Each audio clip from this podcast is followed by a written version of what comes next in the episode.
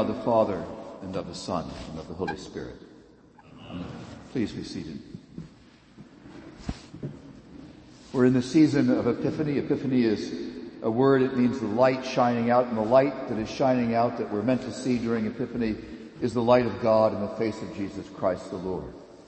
Uh, we're going to be uh, looking at these moments in the life of Jesus when we see that he's not only the son of Mary, but he's the only begotten son of the Father. He's the eternal word that was with God in the very beginning and through whom God made everything that is. And so one of these, we, the first, so we had the Epiphany and on the Epiphany we always have the, the wise man, which shows that the salvation that is coming in Jesus Christ is for the whole world. It's for all the nations, for all the peoples. And then uh, the first scene that we have where we see who Jesus really is, is we see the baptism of Jesus in the River Jordan. Jesus comes to be baptized by his cousin, John the Baptist. Uh, John the Baptist uh, is one of the first ones to recognize who Jesus really is. He says, behold the Lamb of God who takes away the sin of the world.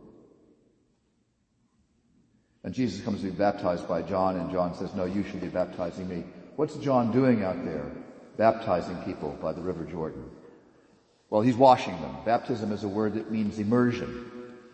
And uh, they're, they're being immersed.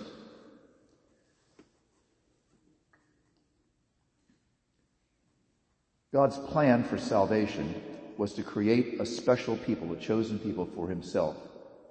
And he would reveal himself to, to them and they would live towards him in worship and they would live towards each other in love and justice in such a way that all the peoples of the world will be drawn to know, to love, and serve the true and living God. Uh, this, uh, this, this, this plan of God was, was meant to uh, repair the human problem. And the human problem is, the human problem is that, well, we're disordered. You may have spotted this. You may have spot, you may have spotted, I don't know. It's part of the disorder that sometimes it's hard for us to spot the disorder. But you may have spotted there's some disorder in your life. There is some in mine. I don't know about yours.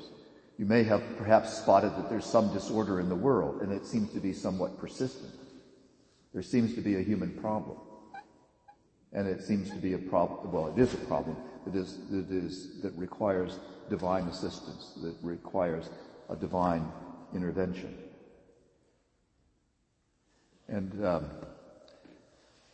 the the writer C.S. Lewis puts it this way. Uh, if you haven't read the fiction of C.S. Lewis, I highly recommend it. If as an adult you haven't read, read the Narnia Chronicles by C.S. Lewis, that's a, that's a joy. If you read them as a child, that's great. Read them as an adult, it'll be a joy. But also he has this wonderful science fiction trilogy. Um, Perelandra out of the silent planet and that hideous strength.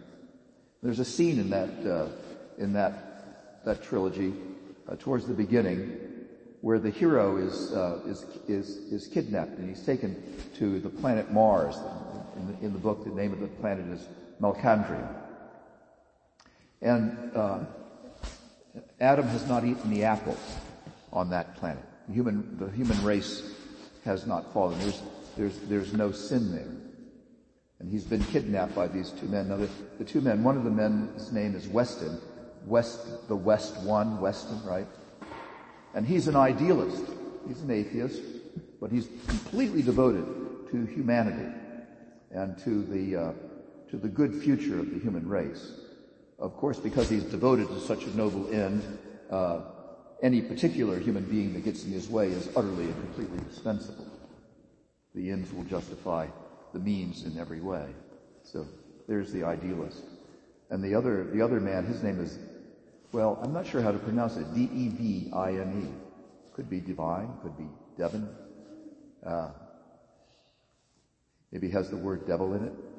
He's just a criminal.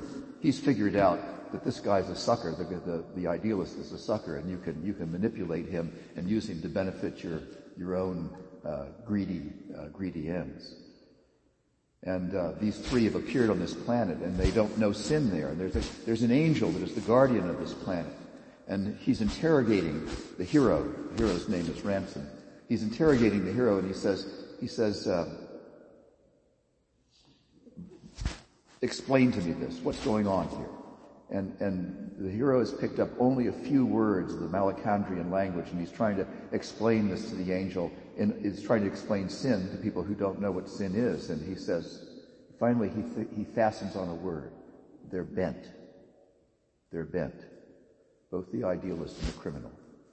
They're bent. Saint, this is St. Augustine, right?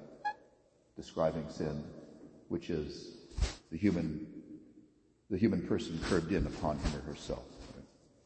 God is going to fix this. And God is going to fix this by creating a new human community. But that community can't live up to its vocation. And that's what John the Baptist is doing. John the Baptist is saying, God chose us to be his holy people. How did he make us his holy people? He led us through the water. He led us through the waters of the Red Sea. He led us through the Jordan. We've lost the plot. We've got to go out and come in again. We've got to cleanse ourselves and be reconsecrated as God's people. Now the prophets of Israel have talked about this. And they have said that God, in the fullness of time, that God was going to send one, a true Israelite, who would truly fulfill the vocation of Israel, who would have a perfect love for God and a perfect love for his brothers and sisters. And Isaiah mysteriously talks about this one. We have some of it today in our Old Testament reading as a suffering servant. He would, he would come and he would be gentle. And uh, he wouldn't break a reed. He wouldn't quench a wick. He wouldn't make a big noise in the street. There would be a humility to him. There would be a gentility to him. And, uh, and people would not listen to him, and yet he would persist. He would persist. He would persist in love. And all the nations would lay down their treasures at his feet, which we had prophetically on the Feast of Epiphany and which God promises will take place in through Jesus Christ the Lord.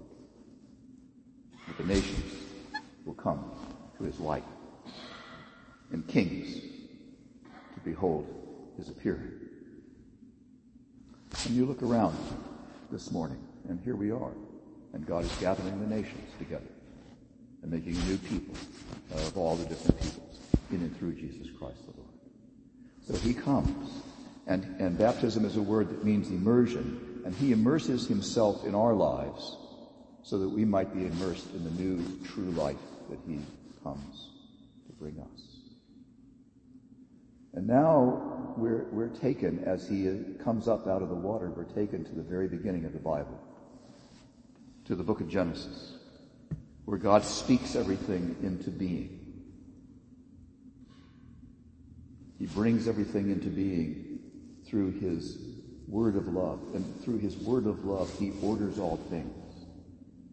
And as he speaks everything into being, including the man and the woman, as he speaks everything into being, the Spirit of God hovers over the creation. And now we hear the voice of God, and we hear the Word of God Himself. We, well, we see the Word of God Himself. There, there He is this, this, this, this creative ordering and reordering Word of God who is immersing himself in our lives so that we might be reordered by his love. And the voice of the God, the voice of the Lord is upon the waters. And it's the same voice that causes the, the trees to shake in the forest but it's a voice that now is spoken tenderly. And the dove bespeaks the tenderness of God. It's a voice that's spoken tenderly and it says, this is my beloved son, my beloved child, my beloved son, my beloved daughter. This is the one who is going to bring new life. This is the one who will not be, not be listened to. This is the one to whom people will be indifferent and even hostile, this is the one who will persist even to death on the cross. This is the one who will bring new life out of the grave. In the beginning was the Word. And there's a new beginning with the Word here in the waters of baptism. Now there's an interesting thing about this word beginning in the Bible. It can mean the first thing in a series, or it can mean a foundational principle. A new foundational principle is coming for your life and my life. When you were baptized, or when you will be baptized, it was implanted in your heart. It was implanted in your soul. The Greek word is arche, a new principle, a new organizing principle. It's the, it's the organizing, reorganizing, tender love of God which is manifest in Jesus Christ the Lord.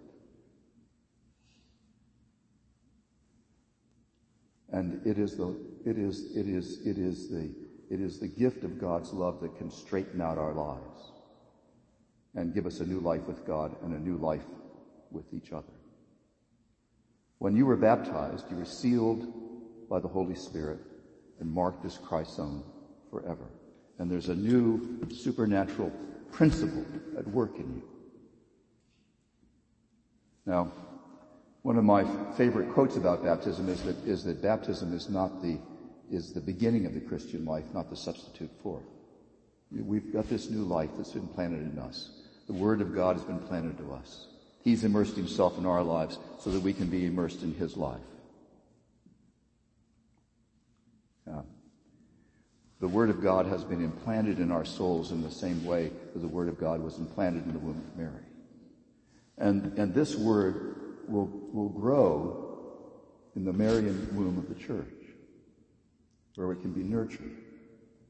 Baptism is the beginning of the Christian life. It's not the substitute of the Christian life. This principle can lay there dormant, or it can be nurtured, it can be fed, it can be allowed to grow, it can be allowed to do its work. It's a powerful word that has been implanted in us. It's the same word of God that causes the trees to shake in the forest. But it's also the word that is spoken tenderly over you in your baptism. Thou art my child, and you am I well pleased. This is an incredible, holy, and precious gift. St. Paul, in his letter to the Colossians, talks about it this way the riches of the saints, Christ in you, the hope of glory. In the name of God the Father, the Son, and the Holy Spirit. Amen.